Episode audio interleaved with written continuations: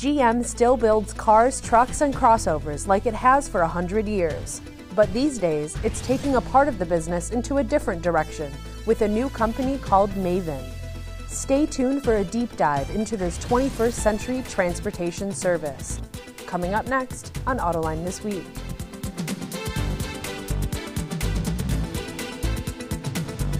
And now, here's your host, John McElroy. I want to thank you all for joining us on Autoline this week. Today we're going to be talking about mobility services. No doubt you've heard about Uber and Lyft, but a lot of you have heard about Zipcar. Well, have you heard about Maven? That's General Motors' entry into the, all this idea of car sharing. And the reason we're talking about that today is that we've got Rachel Bhattacharya. She is the Chief Growth Officer for Maven, and it's great to have you on the show. Thank you. It's great to be here. Also joining us for today's discussion are Pete Bigelow from Car and Driver and Michelle Krebs from Cox Automotive, and it's terrific to have the two of you here as well. Thanks, Thank you. Rachel, before we get into anything, I got to ask you about your title yeah, Chief yeah. Growth Officer. I've never heard of such a title before. What does that mean? So, yeah, it's an interesting role. And it's funny, I think it just was a codification of what I was already doing, which is a lot of strategy work, growth, partnerships, new business initiatives.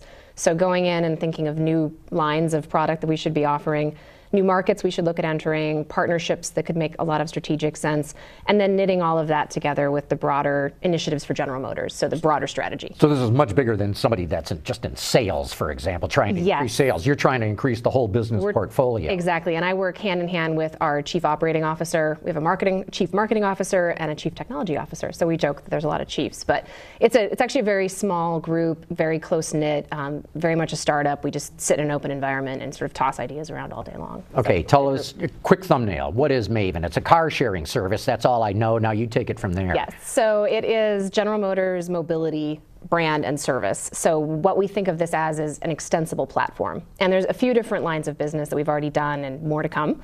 But today we started with what I would call traditional car sharing if you that's been around long enough to have a traditional, but city based stations come and pick up your vehicle, check it out by the hour, by the day, bring it back. And our innovation on that was removing the need for keys. So we have a cyber secure technology that essentially tricks the vehicle into thinking that your cell phone is the key fob. So we can remove that access if needed. If there's any security concerns, we can move it between people and it eliminates the need for any physical key exchange, which is actually kind of a can be a pain point. There's no RFID cards, you don't have to worry about any of that. So it's all completely done on the phone. And then we expanded that over. We had um, you know General Motors had the investment in Lyft, and we worked with them to stand up the Express Drive program. And that was a car sharing service specifically for rideshare drivers. And we had a lot of requests from those renters for something that was platform agnostic. Most rideshare drivers don't just drive for one, they drive for both or more. And so we came out with Maven Gig, uh, which is the agnostic solution. So with that, you have unlimited mileage. It's all inclusive. The insurance is included. Maintenance is included. If you sh- if you pick the Chevy Bolt EV, your charging is included, so you have no fuel expense.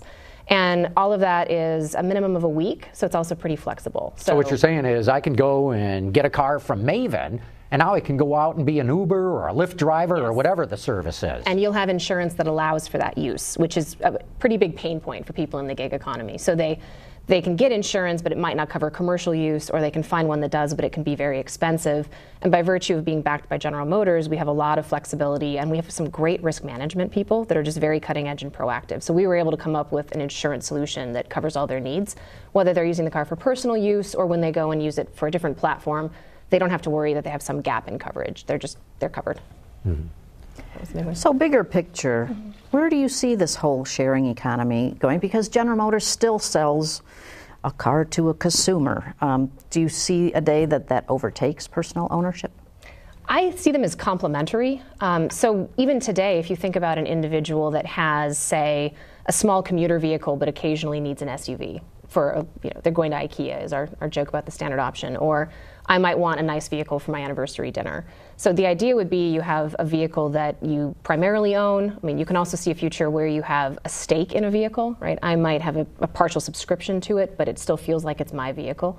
And then you can augment it with more of that portfolio approach. And I think General Motors, in particular, because we do have such a breadth of brands, I mean, everything from economy vehicles all the way up to luxury think it really allows us to bring an interesting solution set to the table for somebody that has a variety of needs in their vehicle. So I think it's it's more about empowering the customer.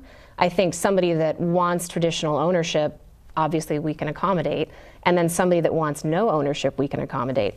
Everything in between um, is really what we're tackling now, which is somebody that has you know, repeat use or access to an asset, um, whether to use that to earn money in the gig economy or just for personal use.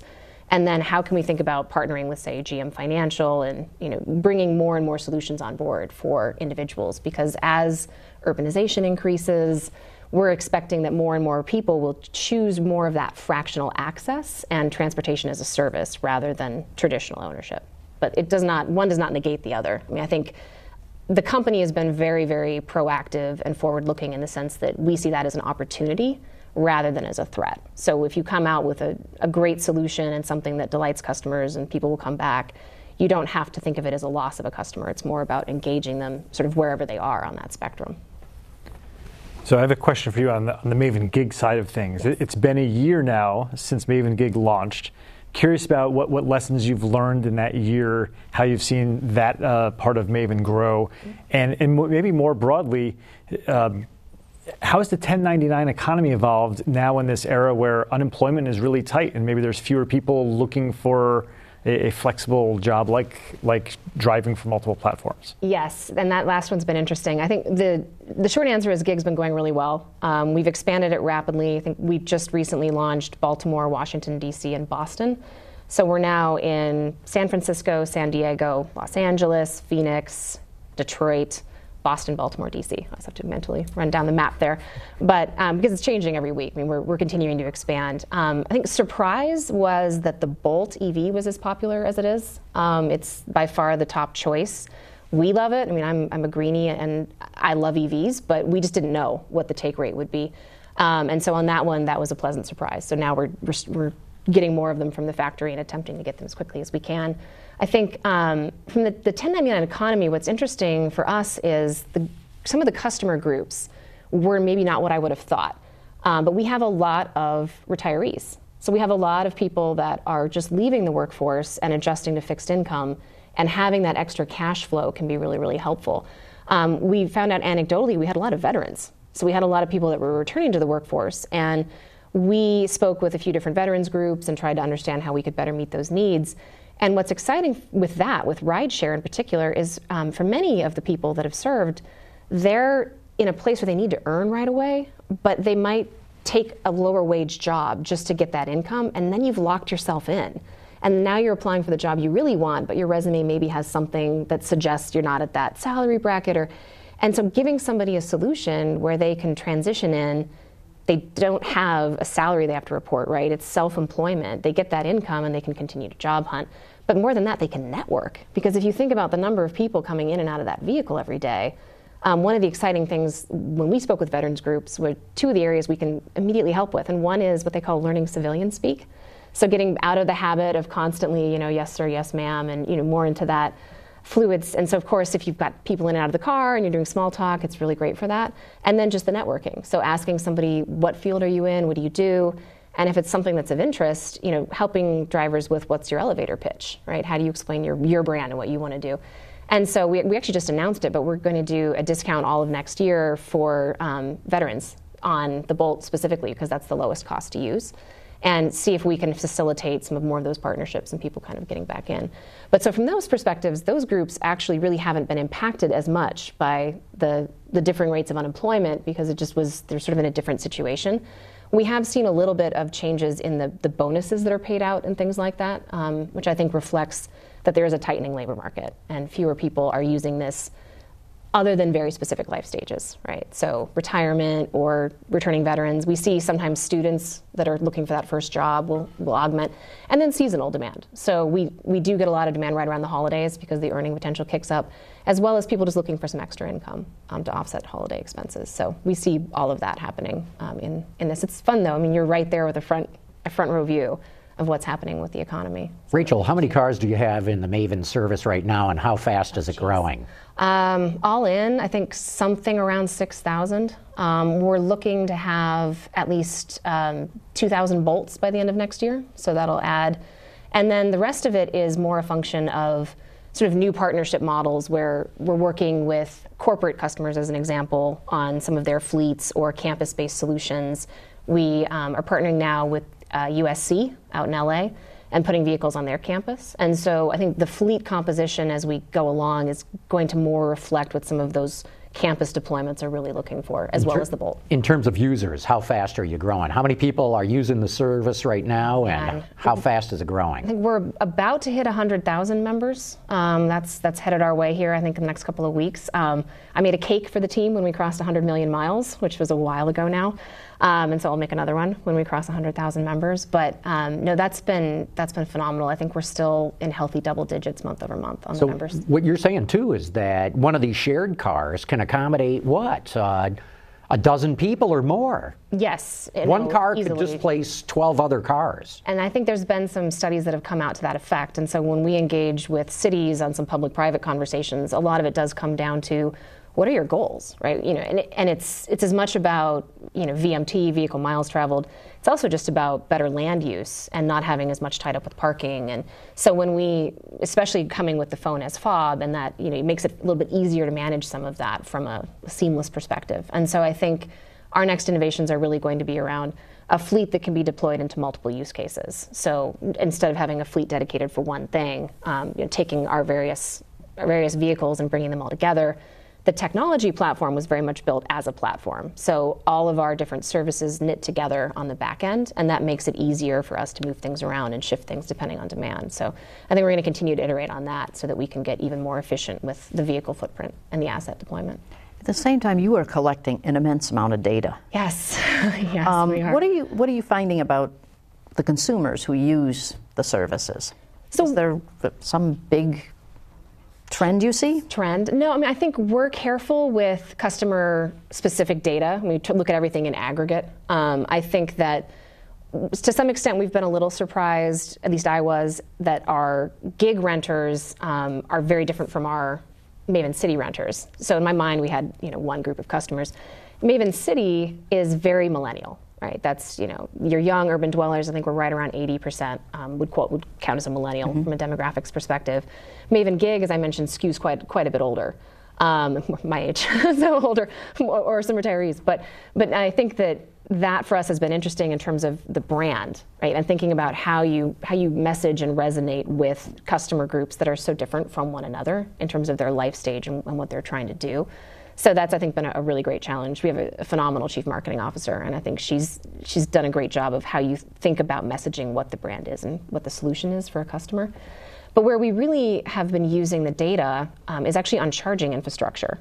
So we can take an aggregate telemetry view of where, as an example, all of the Maven Gig vehicles are going in a market, and then take that down to just the EVs, and say, are there gaps? Right? Is, there, does this suggestive that there's some areas where these drivers aren't going when they have an EV? And luckily, the answer most of the time is no. But we can occasionally find an area and say, all right, let's work with a local utility or a city. And here's where the chargers are now. Here's where we think demand exists.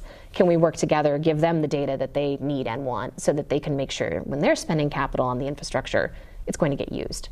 Um, and so that's been, that's been really great, honestly, to bring that to the table and try and work with cities in a more collaborative way maybe to piggyback on that, it is really interesting that this has kind of put General Motors and, and Maven in a position where you're working with cities in a way you haven't before. Yes. Uh, and specifically yeah. using the bolts and paying for the electricity, you're kind of uh, promoting demand and electricity without kind of taking on the responsibility for, for that infrastructure yourself. No, exactly, and that was that for me was pretty exciting, just as a business and strategy geek. Um, being able to just bring guaranteed demand, right? And so you think about that chicken and egg problem that people talk about all the time with infrastructure. How do you ensure that there's enough charging in order for people to buy an EV? Well, how do you ensure there's enough EVs in order to justify the charging? And our answer was a rental fleet, right? Go rent a whole bunch of EVs to people that are in very high mileage applications. I mean, these, this is more than 100 miles a day on average, the people are putting on the car. And you definitely will have the charging used. And so when we come to a partner, we can say, all right, we will work with the utility, we'll work with an infrastructure provider, we'll guarantee the demand. And that would be hard for anybody to do other than this business. And with that, you can create what I would call like a sustainable ecosystem of infrastructure, right? We, it was very important to us that we not go out with the mentality that it was going to be, you know, just for us, right? I mean, I think when we are saying we'll guarantee a specific number, we'll ask for some level of dedication so we can make sure we hit that.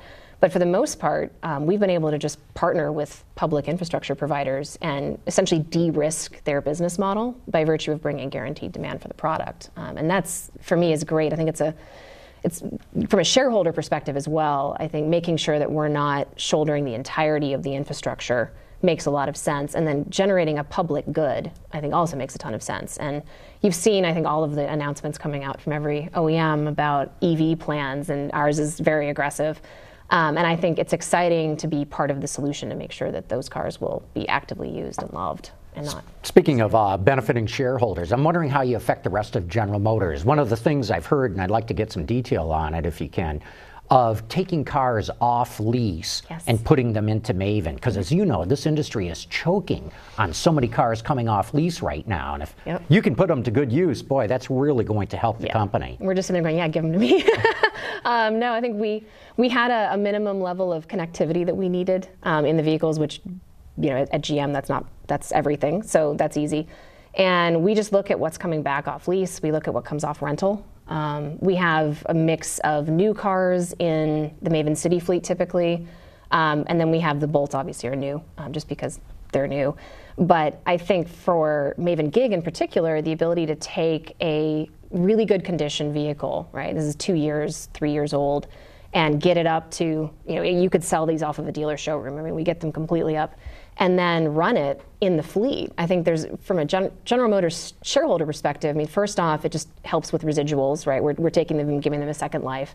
Um, but then I think on top of that, you can think about a vehicle that the profitability used to just be I sell it. And now the profitability is, well, sure, you sell it, but you also earn service revenue on it. And so it's a really interesting diversification as well on just the company's financial model, um, which is which is just a, a, really good thing to have. Mean, people talk about all of the, the headwinds against the automotive industry. Um, obviously, GM's been performing exceptionally well even against those. But having this as a solution and an option set and really creating it before you need it, right? So that this is a robust and healthy platform that if in the event that we need to shift more revenue around to services, we can just do that. So of the 6,000 cars you have right now, mm-hmm. take the bolts out. How many of those would be off-lease vehicles? I think the majority are so far have been off rent, just because off of, the daily rentals. Off, yeah, off of um, you know buybacks from rental companies, only because of the generation move OnStar that we needed to have and the model year we needed to have. I think starting next year it'll be majority off lease. Mm-hmm. So um, we'll be taking. And that brings your cost down. Yeah, it does a little bit, which is which is good. Um, and then I think we're we specifically go kind of market by market with our partners at GM Financial and, and understand where is the residual benefit um, you know, you try not to unload too many vehicles of a single type in a single market at a certain time. And then within a certain parameter, as long as we can get the price bracket where we need it to be for our renters, because this is this is how they earn their money, right? So this cannot be an expensive vehicle. Um, you can we have a lot of flexibility on what we can take back, right? And so I think it, again, it just is a really great tool in the arsenal uh, mm-hmm. for GM as far as shareholder value creation. Speaking of Hi. profitability, yes, is it a profit center? Is it profitable? When will it be? So it's it is treated as a profit center. I think it's not meant to be a charity by any sense. Mm-hmm. Um, it's also a startup. Um, I think the profit center view, and I always have to explain this one, is that we look at it from an enterprise profit creation. So, as an example, if we pay for the electricity, right, that might not be great for my own personal profitability, but if it brings infrastructure online for General Motors at a low cost of capital, that's an enterprise benefit, right? And so we, we measure it from the perspective of what have we created for the enterprise, what have we brought in for ourselves, and then add those two together. And so sometimes we'll do something that hurts Maven's profitability but benefits the enterprise, and the math works. So we have those conversations, as you might imagine, constantly. But no, it is very much a for profit business. Um, and I think, like most startups, we're not yet at a break even point just because of where we are as just ourselves. But from the enterprise view, we are already a profit center for GM. What does it look like five years from now, do you think? Oh, man. Um, personally, I think I'm hoping it'll be majority electric just because I'm a big EV fan. And I think we we see that trend going with cities as well. I mean, I think the noise pollution, environmental pollution. Um, I mean, Mary's big strategic planks have been no emissions, no accidents, and no congestion. And I think for us, certainly no emissions, we're, we can help with that all day long. I think on no accidents, it's, it's interesting. We have, as a fleet operator, a vested interest, right, in reducing the accident rate, as well as just basic human decency. We want to re- reduce the accident rate. So we're able to test very quickly in our fleet different technologies and techniques to try and capture data on driving behavior, to try and establish, you know, fault after an accident very quickly and very, you know, resiliently. And with all of that, I think we learn quickly we can help feed all of that back in to the broader enterprise in terms of what technology in a vehicle might might make sense. Or if you think about most of the insurance products out there for safe driving scores, they'll give you a lower rating because you drive late at night. Well, if you're a rideshare driver, right, you're going to pick up a lot of fares late at night. And so that can hurt their insurance scores. So for us to be able to bring a wealth of data and say, well, no, this is how you do a smart driver score for somebody in the gig economy, right? That unlocks value for the renters if we can then, you know, work with insurance companies to kind of reset some of those expectations. So I think that um, for us, it's it's going to be as much about deploying the business as it is about thinking about the data and how do we help partners in other industries to really kind of craft new business models. So I think we'll be doing a lot more of that in the next five years maybe also looking ahead a few years down the road. Mm-hmm. Um, the Bolt is the flagship of, of Maven, yes. also appears to be the center of General Motors' autonomous vehicle efforts. Yep. Uh, you know, from a data perspective, are there things that you're learning in Maven that you're, you're passing along to the, you know, others who are who are looking at that autonomous future, and, and how are those two tying together? No, most definitely. Um, so one of the big interesting points for us has been battery life. And so nobody really knew what would happen when you took an EV and put it on 100% just fast charge because this renter group, for the most part, aren't able to charge at home, right? So they may not own, they may be renting. It, they may only want the vehicle for a few months while they're transitioning, and they don't want to pay for a charger installation. Right? I wouldn't either if I was in their situation. So we pay for fast charging most uh, retail owners of a Bolt will charge on fast charge maybe 5% of the time, right? And with us, it's the inverse. They will they'll charge on a level two or a slower charger maybe 5% of the time, and the rest of it is all fast charge. And that does shorten the battery life. And so, you know, as an OEM, you're always extremely conservative with your, your assumptions around what will happen with the battery and it's really valuable to come in. And on, the batteries are holding up really well. So it's really nice to come in with hard data and say no this is this is your hellish scenario right? This is stop and go traffic 100% fast charge every weather condition imaginable and say well how is the battery going to perform? Right? And that's invaluable given that that is that is the basis for the av program. So having um, that kind of data we we have a lot of internal consumers of that data uh, where we put out a report every month um, with data on what's going on with the batteries with use cases, with miles, and um, we luckily have had almost no maintenance expense on these new cars. But as they get older and we start having more maintenance, we'll be able to compare what's happening with you know the EVs versus the non-EVs and those kinds of things, and in different markets. And it's I think for a company that is intending to deploy an EV-based fleet nationally, that's that's really really valuable data beyond some of that vehicular data and, and battery data, how about uh, like usage patterns around a city, like specific points where you might want to send a, a GM Cruise Lyft vehicle some someday in the not too distant future to uh, pick up um, you know the highest rate of, affairs at a certain area of the city or things like that? Yeah i mean i think it's um, certainly i think part of what we do though when we when we look at the telemetry is we don't know if somebody is on or off app at that moment in time. So we can see in aggregate where the vehicles are going and that's intentional. I mean, some of it is we're just very careful with privacy. I think the other piece of it though is that what really matters when you're going to own and deploy a fleet for true autonomous, you know, meeting all the customer needs, it isn't just going to be conventional rideshare. Right? People are going to use the vehicles in a variety of ways. And so we wanted the yes and view of the data. So yes, and the vehicles are going to have to go somewhere at night. And so when we look at telemetry, we also, as an example, look at engine off. And so where was a vehicle for six hours? And that could be where somebody just has a day job and it's parked while they're at work. It could be somebody's house. You know, again, we're very careful not to not to figure that out. And then we also anonymize it onto a one kilometer by one kilometer grid. So we just know where you were to that closest grid point. But when we look at all of that, it becomes very suggestive of a good location for a large, as an example, charging hub for the, if the cars were parked at night. Right? This is this is a, a rideshare driver that is, and a delivery driver, because they do that as well. They're trying to maximize their profit. They're trying to maximize their earnings. And this is where they've chosen to keep the vehicle, right, for a variety of reasons.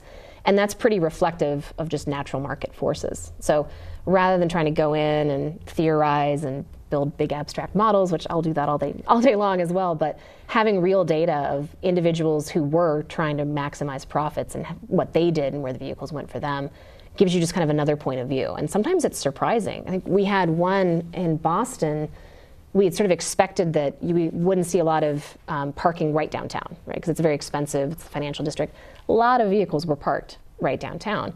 And we eventually realized there are garages there where it's very expensive to park during the day. At night, it is not expensive at all because they serve people that work in the financial district during the day and they're empty at night. So a lot of our renters were choosing to park there at night. And that's the kind of insight we probably never would have gone in and said, oh, you should put it right downtown. I mean, just, that's not very intuitive.